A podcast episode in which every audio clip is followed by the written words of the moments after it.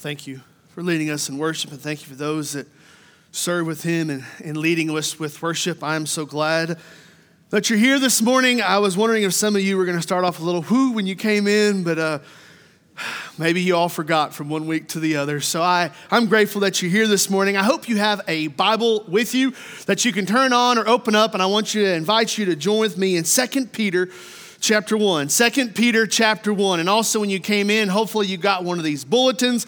On the back of that, there'll be some notes if you want to reference those as we work together through God's word this morning. So, 2 Peter chapter 1, we're going to pick up where we off, left off last week. We're going to start in verse 3 and, and hopefully work our way down through verse 11. Depends on how fast you listen, but hopefully get down to verse 11 before 1 o'clock. And we're just going to study through God's word together. Now, I don't know about you, but today I'm excited. And you may say, why are you excited? Well, one, I'm excited because I get to come to church. But the next reason I'm excited is because today's the first day of spring. Now, for those that aren't excited about that, that's because you work inside. I'm just gonna tell you, those that aren't excited, that's because you got you an inside job, one of those desk jobs. And I'm glad for you. I should have studied harder in school. I know, but it's one of those things that you all work inside. But for those for those that got caught short last Thursday, some of you are like, what happened last Thursday? See, that's who I'm talking about. So, those that weren't outside last Thursday morning or last Friday morning, especially Friday, Chad, it was not friendly outside. So, you, when, you get, you, when, you, when you're out there and then all of a sudden spring is coming, you know there is hope. So if you have nothing else to be excited about today, you're like, why is he up there? Why am I here? I got a lot going on. I understand, but at least you have something to be excited about, and that today is spring. Praise the Lord. And in thinking about this, a couple of weeks ago, we have at our house, we have a couple of shipping containers that we use as, as storage, catch all, little workshop, if you will. So a couple of weeks ago, we thought, excuse me, we thought we needed to do a little cleaning. So we go into the one, and we've got shelving built on either side of it. And so you go into it, and when we start digging through it, I don't know if you've ever been there, but you start finding things. So Jaylene and I had this idea, this concept that we're going to be super gardeners someday. And so in preparation for that, every time with five kids, you can imagine, we don't buy the little bitty itsy bitsy green bean cans. I mean, we're buying the, the industrial size cans of vegetables. And so when you empty one of those metal cans, what do you do? You can't throw it away. That's that's against. In fact, it says on the label very clearly, "Do not throw away." So it well, it doesn't say that. I just made that up. But it's one of those things that you save it because you think I'm going to use it for gardening, or you get done. Uh, Folgers kind of went uh, godless commie on me, but they went to the plastic tubs. But you think I'm going to be able to use that for something, and so you save these things. So we got in the shipping container. We started looking. And I came across one little cache of empty cans, empty Folgers cans dig through a little bit more because you think, well, I got to save those. And you get to something else. Janice is following me 100% right now. You get to something else and you follow, you find a second cache, and then you find a third cache, and then you find a fourth cache, and then you, then you find a fifth cache. And the next thing you know, Jaylene and I are looking at, and we probably have, I don't want to misquote, but we probably have 50 to 75 of these containers. And her and I look at each other like, what are we going to do with all of them?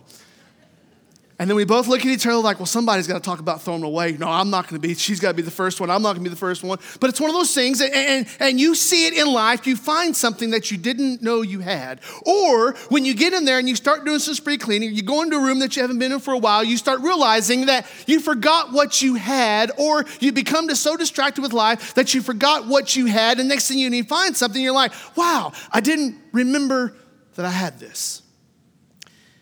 That's the context here in 2 Peter chapter 1.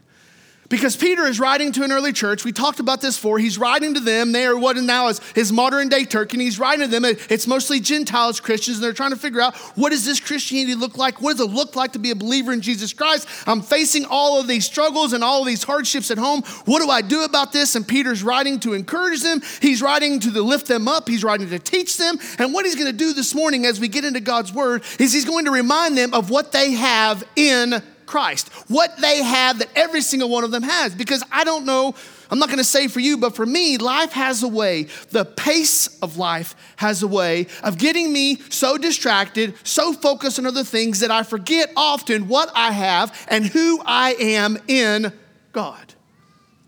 You start reading the news, you start reading social media, you start reading all the reports of everybody else, you start listening to all of the ideas and the opinions of man, all the, as 2 Timothy 6 would talk about the irreverent babble of people. You start listening to all that, and the next thing you know, I'm so fixated on this world that I'm not fixated upon God.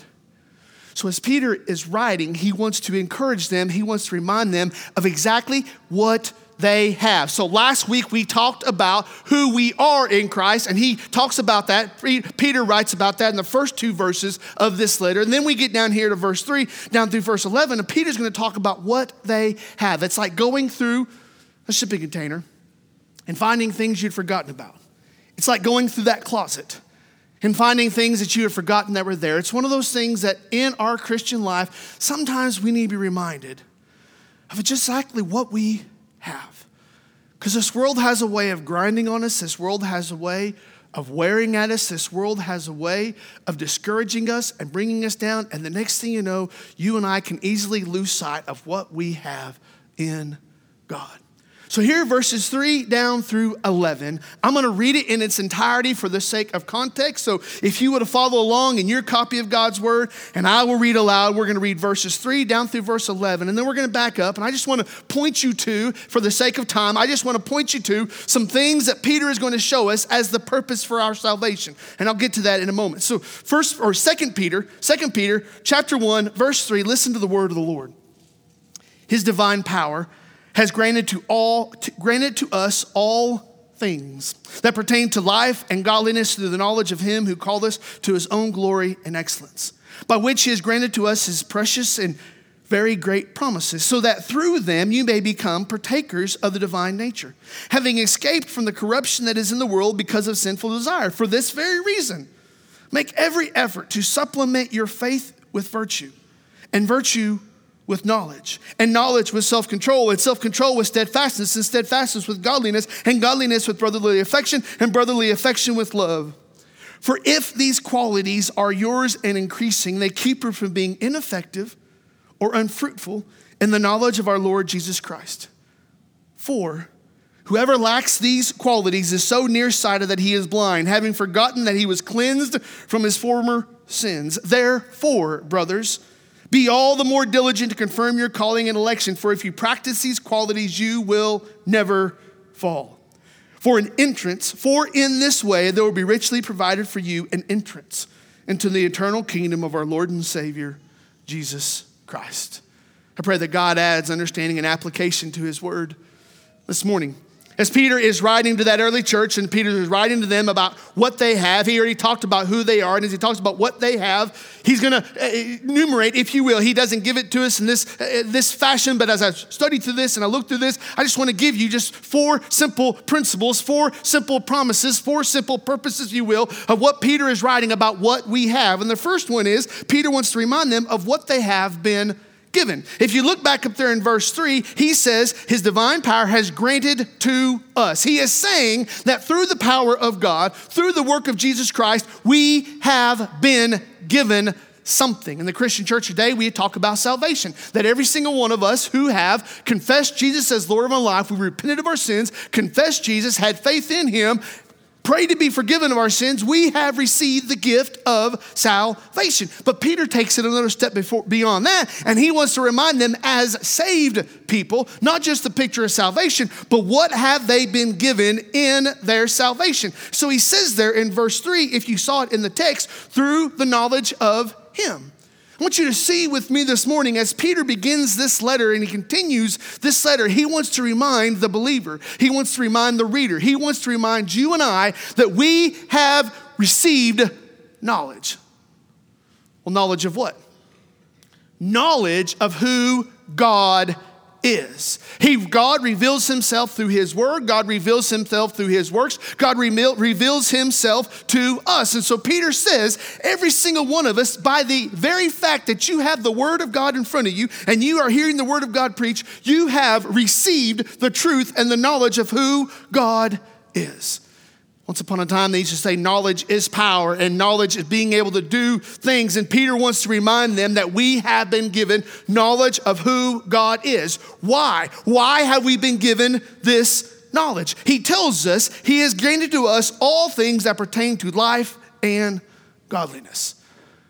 So Peter just doesn't stop and say, hey, you've received the knowledge of God, you've received the word of God, you received that, that's great. He says you've received it for a purpose. The purpose is to live godly lives. See, not every life is godly, not every pursuit is godly.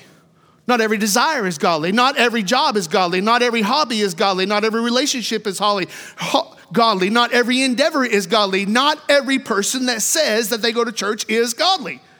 Peter reminds them that you have been given this knowledge of God. You have been given the tools, you've been given the equipping, you've been given the resources and everything necessary to live godly lives. Now, the pushback you get from some people is they will say, oh, well, you know, it's easier for you to live a godly life, preacher, because you're the preacher. Or they'll look at someone else in a different situation in life and say, well, they've got it easier. They don't have to work as much. They don't have as many kids. They don't have as many problems. They don't have the same hindrances and the struggles and the obstacles in life. It's easy for them. Except when you look there in 1 Peter or in 2 Peter chapter 1 and verse 3, he says he is granted to us. Now he is not defining who he's talking to. He says he's granted to us, all of us, all things. Now I would love for you to Circle that, underline that, highlight that, put a star by that because it reminds us that there is nothing for those who are saved that are in Jesus Christ, there is nothing that we still need to live faithful, obedient lives to God that God has not already given us. He's given us everything we need. He has given us all things. And why? So that we can model a divine difference. if you look there in verse 4, he, is, he says, by which he has granted to us his precious and very great promises, so that through them you may become partakers of the divine nature. He is saying the reason why God has given us knowledge so that we can live godly lives, so that people see a divine difference in us. They look at our lives and say, I can see God in him because what he or she is doing. I can see what God has done with them because of who they are. We moved to Healdton, Oklahoma there in the big metropolis of Healdton, there was a Healdton Family Center.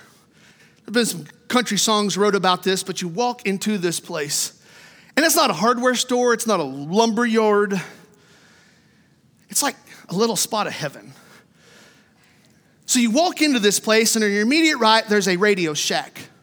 Then you go past the radio shack, there's appliances. Past the appliances is fabric and sewing. Past the fabric and the sewing, there's some kids' games and there's some house, some, some stuff for the ladies would use with fabric and other things. Past that, there's the paint section. You get past that, there's the, the tools and the, the power tools, and, the, and they would have the, the, the welding section, and then you would have the hand tools section. Then you move further on and you would get to the gardening section, and they would have parts for chainsaws and lawnmowers and, and, and water hoses. They had all the things that you can imagine imagine in a gardening section. And then you would move beyond that, and they had a plumbing section. Little Johns, big Johns, all the kinds of Johns you can imagine. And then from that, you would go to the hardware section. Every bolt, every screw, every fastener, every handle, everything was right there. You continue on, they had a whole electrical section. Every wire nut, every size of wire, every type of wire was there. And then you be, move beyond that, there were the home goods, the light bulbs, the mops, the brooms, the things like that. You move beyond that, and then there were the, the workwear. You, they sold work boots, and they sold work clothes, and they even sold insulated overalls and hats and all that kind of stuff. And you move on from there, they had the sporting goods section, and they had ammunition, and they had fishing poles, and they had all the things you can imagine to go out and catch something to eat, to go out to be something, to spend a day outside. And then beyond that, they had the RV section. So if you needed something for your camper, you needed something for your tent, you needed something for going outdoors, it was all there. And I remember walking into the place and going, I've got everything. I don't have to drive 25 miles to Ardmore because everything is right here. They had all the things I needed. You go outside and adjacent to that, there's a drive-through lumber yard. Then they had another building over there, and they had your trim, your doors, your windows. They sold, they they, they rented pieces of equipment like uh, like sewage snakes and like trenchers and dollies and all that stuff. It was like when you pulled in the parking lot, everything that you needed for your home or to more or to maintain your home, it was all there. And when you and I come to the Word of God, we don't need to look to another dynamic speaker to tell us how to live godly. We don't need to look to a different church to tell us what it means to be faithful followers of Jesus Christ. We don't need a special book. We don't need a special author. We have all things in Christ. He says, Remember, you have been given all things, verse 3, to live a godly life and to model a divine difference. It doesn't matter what your name is this morning, it doesn't matter where you're at in life. If you know Jesus as your Lord and Savior this morning, you have all things that you need to live a godly life. He tells us that's the purpose. The purpose is for us to live a godly life. And we need to remember what we have been given. Now, you haven't received a half portion, a quarter portion, a third portion. You're not a second, a second class Christian versus somebody being a first class Christian. Everybody has received the same gift of Jesus Christ. So it's not just what we've been given, but more so than that, what do we do with it? See, Paul knows he's, Peter knows he's writing to these Christians and he wants to remind them hey, the, the, the, Jews don't have more than you do. The, the ones that have been Christians for a long time don't have more than you do. Just because they're down in what is considered modern day Israel doesn't mean they have more than you do. He wants to remind them that they all have the same gift in Jesus. The question is, is what do we do with it? That's what separates those that live out their faith between those that talk about their faith. It's those that know that they've been given a gift to use it for the glory of God. So he says there, he goes on there and he says in verse 5 and verse 6, he tells us what we're supposed to do with it. He says, For this very reason, what? Make every effort to supplement your faith with virtue, virtue with knowledge. And he goes on, he lists eight different qualities. He wants to remind them that this is what you do with your faith. You use your faith, you use these things that Christ has given you for what? For the purpose of the glory of Jesus Christ. But notice up there in verse 5, he uses a word. He uses the word supplement. Now, if you go back and you look at what the word supplement means, just look in his common English dictionary. Supplement means is you adding to something that is already complete. It's the idea that there is something that is already there, something that doesn't need anything, but you're just adding to it, whether for your benefit or for someone else's benefit. But left alone, it would still be enough. So he wants to use the word that you're going to supplement your faith, not because your faith is lacking, not because God gave you and what he gave you was not enough, but because God says that I want you to couple the gift that I've given to you with your action and with your practice. Sometimes in our Christian world today, we try to supplant instead of supplement. You may say, What do you mean, Spence? We supplant, we supplant the things of God with the things of this world. My contentment in God, I will supplant with more material possessions. My knowledge of God, I will supplant with my knowledge of current events. I supplant the things that this world says are important for the things that Christ calls me to pursue. And so many times we start supplanting a job or a money or a relationship. We supplant the priorities, the trinkets, the carrots on the stick that this world brings. We supplant the things of this world for the things of God. And so Peter wants to remind them to supplement. He gives them these eight virtues. He reminds them of what they are to do. You may say, well, what is the purpose of the eight virtues? I'm not going to take the time to go through them individually, but when you think of them in a collectively, I put this there in your notes. What it does is we enlarge our faith through knowledge. We enlarge our faith through knowledge. Now, every single one of us have been given all things, but as we grow in our knowledge of God, we grow in our faith of God. I heard a preacher say the other day, he put it like this We trust what we know. And me put it in the negative we don't trust what we don't know. The point of this preacher is he was reminding us that we have so many people today that aren't following after God because they don't know God. They're more willing to trust a TV personality on a news show because they know them more than they are willing to trust God. Sometimes you have people, they don't trust the Bible because they don't know the Bible. Ezra will climb up on my work truck and he'll look at me and I'll stand back a little ways. We've done this all the boys. It's just the thing they go through. He'll be standing right there and I'll say, jump to me. And he looks at me like, mm, mm, need a second opinion. Why? Because he doesn't know if I'll catch him or not. He's never jumped before. Now, if I was to tell Luke to get up there, Luke's getting a, bit, a little bit bigger. I'd take a little bit more to hump him down. But it's one of those things that he knows because he's jumped before, because we've gone through this before. He understands daddy's to catch me. We trust what we know.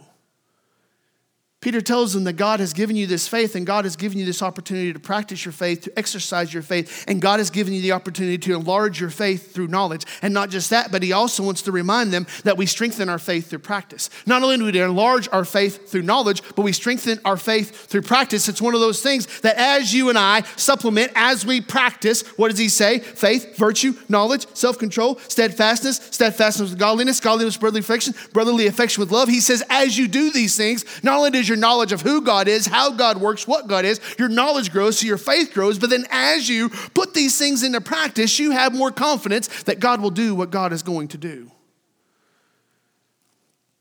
So he tells them, What do you do with it? God has given you His word. God has given you His spirit. God has given you salvation. God has given you these things. What are you going to do with it? We've been clearing brush. In the wintertime is whenever I'd like to clear brush. And so you go out there and you got some options if you're going to clear brush. You got the bow saw. Boo. you get a reciprocating saw known as a sawzall, and that has a, a limited effect. Or you can go up and you can get the chainsaw. And you get that chainsaw and you get it all fixed up, you get it all primed up, you get this thing started, and your world changes. If you had any time on a bow saw, if you have any time on just a regular hand saw or reciprocating saw, you get that chainsaw and it changes everything. But you got to be careful what you do with that chainsaw. If, imagine if I just took that chainsaw, I didn't start it up, I brought it up to the, the tree, and I just kind of moved it back and forth like that. That's not what it's designed to do. Or, or, or, let's say that I, I took that chainsaw, I took the chain off the bar, and I started it up, and I took that bar without a chain, and I put it on there, and I revved it up, and I put it on the tree. It's not doing what it was designed to do. Or let's say that I took that chainsaw and I took that chain and I put it on the bar, but I didn't put any bar oil in it. And I take it up there and I put it on there, and that thing goes to cutting, but pretty soon it gets hot, the chain gets dull, and it stops working because I did not use it the way it was intended to be used. Or you imagine if I took it and I turned it around and I put the motor on the tree and I held onto the bar and I rev this thing up. It's not going to work the way it's intended to work. In other words, what Peter wants to remind them is, is God has given us things, God has given us all things that pertain to life and godliness so that we might use them, that we might do with what God wants us to do to achieve what God wants to achieve through us. Sometimes we use the world's ways and wonder why we get the world's results. Sometimes we use the idolatry of this age and we wonder why we end up with ungodly results. He tells them not just what we've been given, but what we do with it. And then he goes on there in this passage, he goes on there, and I got to speed up for the sake of time, but he goes on and he talks about why do you have it. So he tells them, he reminds them of what they have, their salvation, their gift in God. He says, This is what you do with it. You enlarge it, you practice it, you, de- you, you develop it. But then he says, Why do we have it? Yeah, I'm back here in verse 8 of the text. He says, For if these qualities are yours and increasing, they keep you from being ineffective or unfruitful. Peter reminds them and wants them to understand that this knowledge of God, these, these tools that he's given them, they have a purpose. Why do we have it? We have it for our benefit. We have it so that we might use them to increase it. In fact, that's what he says there in the text. If you look there in verse 8, he says, For if these qualities are yours and are in increasing. He's talking about these all things that you've been given, and he says, if they are yours and they are increasing, what do they do? They lead to effectiveness and fruitfulness, growth, health. Let me try to put it this way life and health produce growth. And if you do not have growth, you need to check whether you have life. Peter tells them that the reason why God has given them these resources and these tools is so that they might increase in their walk. They might become more effective every day. They might increase in their fruitfulness and the knowledge of Jesus Christ. He is saying the reason why this is done so you can continue to grow as a Christian. We have too many people in the church today that may have been in the church for 60 years, but they are still like they've never grown in their Christian faith, in their Christian walk. We have immature people in the church playing Christian. And yet you'll have people in the church that today say, Well, I'm healthy, I'm growing. Well, let me see your fruit.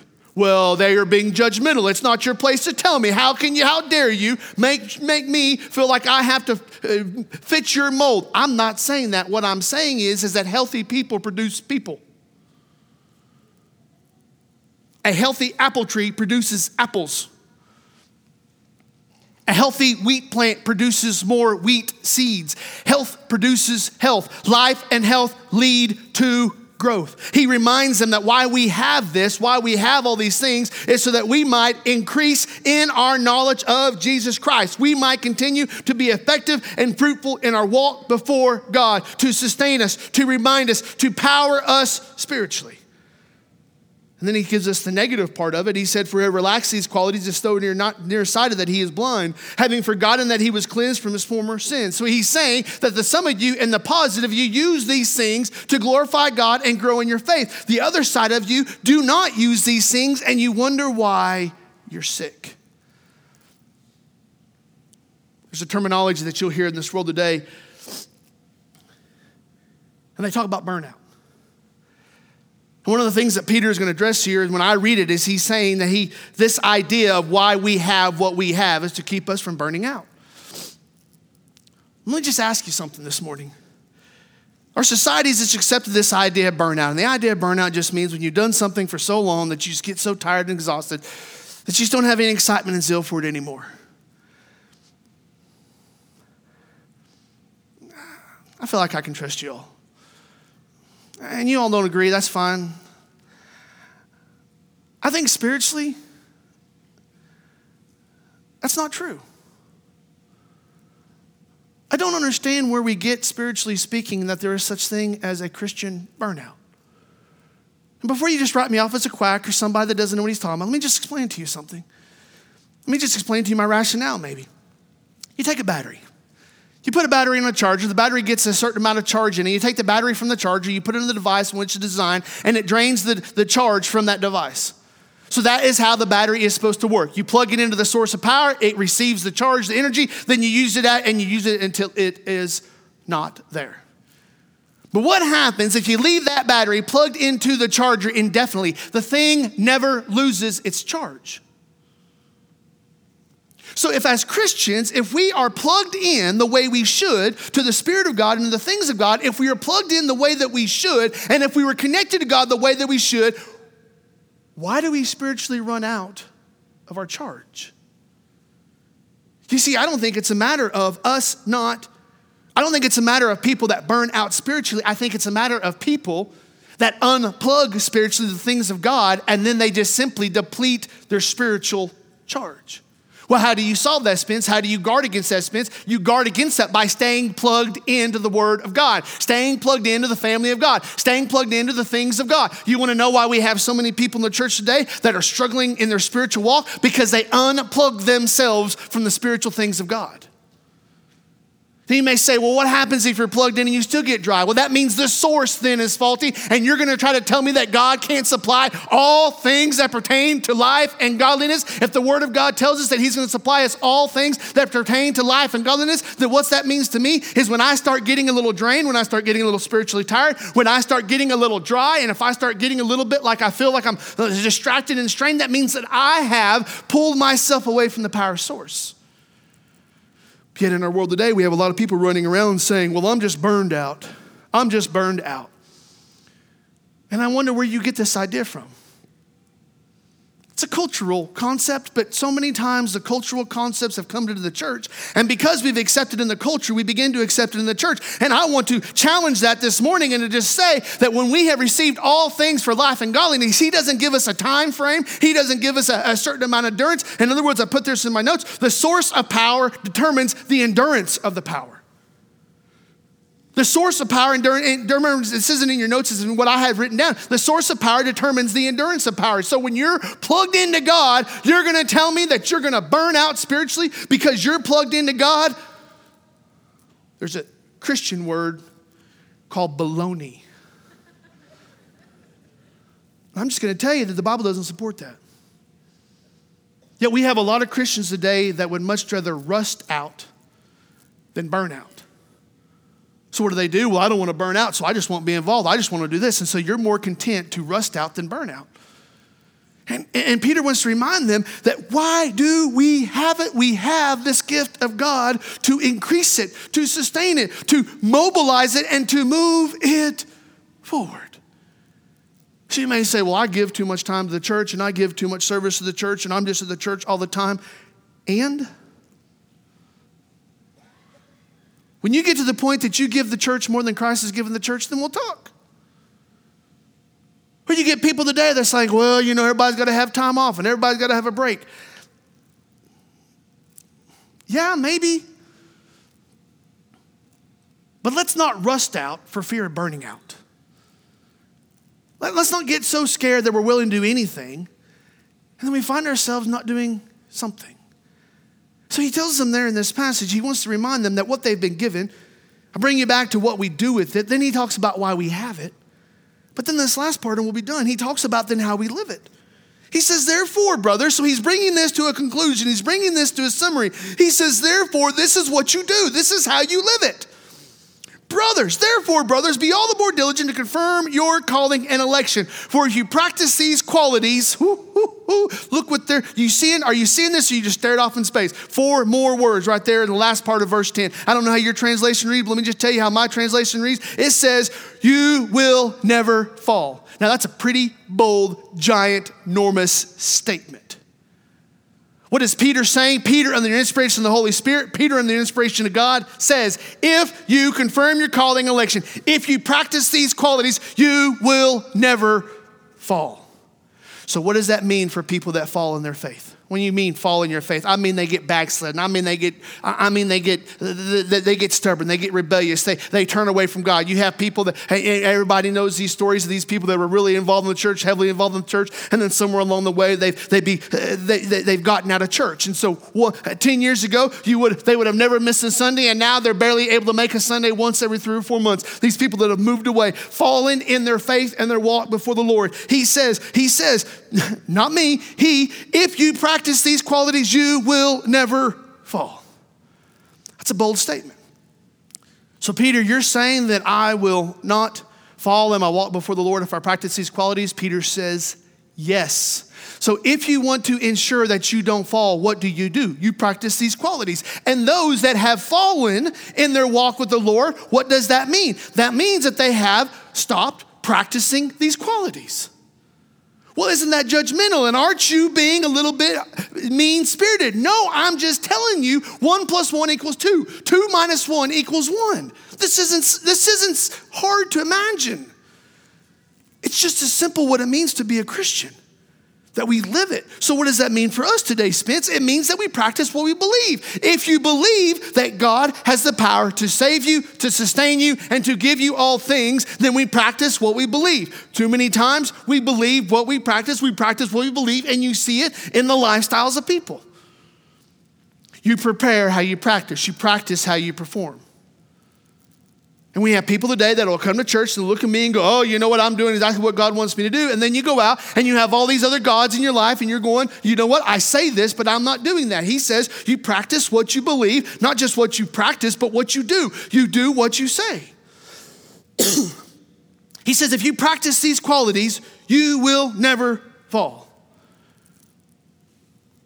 So if you find yourself this morning and you're struggling in your salvation, or you're struggling in your walk, you're struggling in your faithfulness or obedience to God, you're struggling in just that level of intimacy, spiritual intimacy with God. And you say, Well, Spence, what's the answer? Practice these qualities. Don't give the church more money. Don't come talk to me. Don't ask me. Uh, don't, don't think that if I pray for you, that's going to fix it. That's the wrong religion. It's this idea that how do you get back to where God wants you to be? You practice the qualities that God has given us. I would, you know how much easier it'd be if I looked at you and say, well, you know, just everybody gives me $500, you'll be right with God. That would be an awesome solution for me. And quite honestly, that'd be an awesome solution for you. Because it'd be a whole lot easier for you to write me a check for $500 and say, well, that's it. That's all I got to do. And then you can walk out of here feeling like everything's good to go. It would not only benefit me, but it'd benefit you. But the problem is, is the Bible doesn't teach that. What the Bible says is, is you go, you go on your face before the Lord, and you say, God, what is it that I need to do in my spirit and in my practice to live faithfully before you? And as God shows you, you and I do it.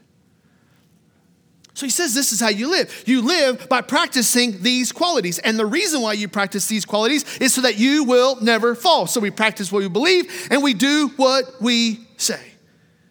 And the last part of verse 11, and we'll tie this thing together. For in this way there will be richly provided you entrance into the eternal kingdom of our Lord and Savior, Jesus Christ. Peter brings this back to the purpose for his beginning. Why does all of this matter? Because of our salvation in God. Why does all of this matter? Because one day we will stand before God. Why does all of this matter? Because one day this life will stop. So, what we need to be doing on this side of eternity is living for the eternity to come. So he says, How do we live this? I put in your notes. How do we live it? Well, we live for eternity. We recognize that what we're doing on this world is not trying to amass the, mo- the most toys. What we're doing on this world is not trying to have the biggest house or have the most money or have the nicest truck or to go to the most places. It's not to have the most friends on social media. It's not to have the most plaques on the wall, the most, the most letters after your name. The goal of this life is to prepare for the life to come. So he says, when you practice these qualities, when you live this kind of life, there will be richly provided to you an entrance into the eternal kingdom of our Lord and Savior Jesus Christ. He says there is heaven. You may say, well, why should I get so excited about that? Because, because it's not hell. And when your knowledge of God increases, you understand that because God is just and right, those that follow in their faith those that trust in Jesus Christ and they've been forgiven of their sins, they have this righteousness imputed upon them and they are able to go to heaven. But also those that die in their sin that never respond and never turn in faith and repent and confess of their sins to Christ, they die in their sins, and the consequence, the punishment for that sins is hell. And he says, because when you realize that both of these places are real and both of these places are eternal, and every single person on the, face of, the, on the face of this earth is going to one or the other place, then it makes a difference on how you live today. It makes a difference in what you do today. It makes a difference in your priorities. It makes a difference in what you have that you are pursuing. It makes a difference on your desires and your hobbies. It makes a difference in your life because you understand that not just you, but everybody around you. Every single one of this, one of us in this room is going to spend an eternity in heaven or hell. Every single one of your friends, every single one of your coworkers, every single one of your relatives, every single person that you know, have known, will know, ever, ever, ever will spend an eternity in one of those two places. So Peter says, yeah, it kind of makes a difference in how you live today it kind of makes a difference on how we live today. So then what's the good news, Spence? All right, so you've talked about all these things out of 2 Peter 1. Give us some good news. Give us something that we can walk out of here and say, huh, see, that wasn't so negative. Give us some good news. Well, here's the two things I have for you. The first one is this God has a purpose for you. God has a purpose for you. Every single one of us from Micah, who is one years old, to the oldest person, and I'm not going to say a name, to the oldest person in this room, everybody, God has a purpose for you. How do I know that? Because God has granted His Son to come live and die. And if you have traced your hope and your trust in His Son, Jesus Christ, now you now have all things. God has given you all these things for a purpose. Why? Not so that you can get pleasure for yourself or glory for yourself or recognition for yourself, but for us to bring glory to God. He has a purpose for you, and not just a purpose for you, but God has a plan for you. You may say, What's the difference in a plan and a purpose? A purpose is this is your reason for being here. A plan is now here's what I want you to do with what you've been given. Not only does God have a purpose, but God has a plan for you. So when you wake up in the morning and you start thinking, well, I want to do this, this, and this today, you can walk out of here this morning and I can be back there and I'm going to say, what are you going to do? Well, I've got this plan, this plan, this plan, this plan. The question is, is what does God plan for you today. We have a lot of young people. And these young students will grow up and they'll be told, well, you got to go to college, you got to do this, and you got to do this, and all these things. Da, da, da, I wish, Mr. Prepare, I wish you would bring Mike Rowe in. Now, some of you may not know Mike Rowe. He's the guy that does the dirty jobs, but he does other things. He talks about he talks about the some of the confusion around this idea that you are nothing unless you go to college. And he brings this idea about the trades and he brings us this idea about there is other paths in lives that are just rewarding and just fulfilling that don't require going into debt in college. And i wish they would show two sides to the coin because we have so many young people that grow up thinking my purpose in life is to go to college my plan in life is go to college. But what if God says, instead of going to college, I want you to go to the mission field for a couple years? Instead of going to college, I want you to go and I want you to serve me in a, in a foreign context for a little while. What if God's calling and His plan and His purpose for you was not what you wanted, but what He wanted? Imagine what that would do for our lives, or even parents, parents, parents, parents. Imagine if instead of you and I thinking that our child or our son is going to be the next athletic superstar, or instead of us thinking that God can't provide for their education and growing up, so we have to chase all these things so we can get a $500 scholarship. Or maybe instead of us thinking about what we want for our children, maybe we should say, God, what do you want for our children? Maybe that would change how we prioritize our homes. Maybe that would change on what we invest our time in. When we start saying, God, you have a purpose and a plan for the lives, God, what is your plan and purpose for their lives? Or maybe you're, you're here this morning and you've never asked God what, your, what His plan and purpose is for your life. Maybe this morning is the morning that you just need to say, God, you have a purpose and a plan for my life. What is it? Or maybe you're here this morning and you started off well. You felt like, hey, God had this plan and this purpose for my life. You're like, okay, this is going well, this was going well. And then all of a sudden you got distracted. You got diverted. I was on a drilling rig in a mud house, reading my Bible on my phone in the middle of the night when God got a hold of me and said, I got something else for you than this. And I'm sitting down there in the middle of the night reading the Bible on my phone, thinking, I don't want it. I'm happy where I'm at. I've got what I want. And I remember God just speaking to my heart saying, I've got something else. So you may have gotten to the point in your life that you may say, Well, I've got all this going for me. I'm right here. I'm doing all this. That's great. That's great. That's great. But maybe this morning you just need to say, God, what is your purpose and your plan for my life? Not that I have ulterior motives and not that I'm trying to leverage you or manipulate you to do something here. I just want you to leave here this morning knowing that God has a plan and a purpose for your life and that you are on that path. You bow your heads with me.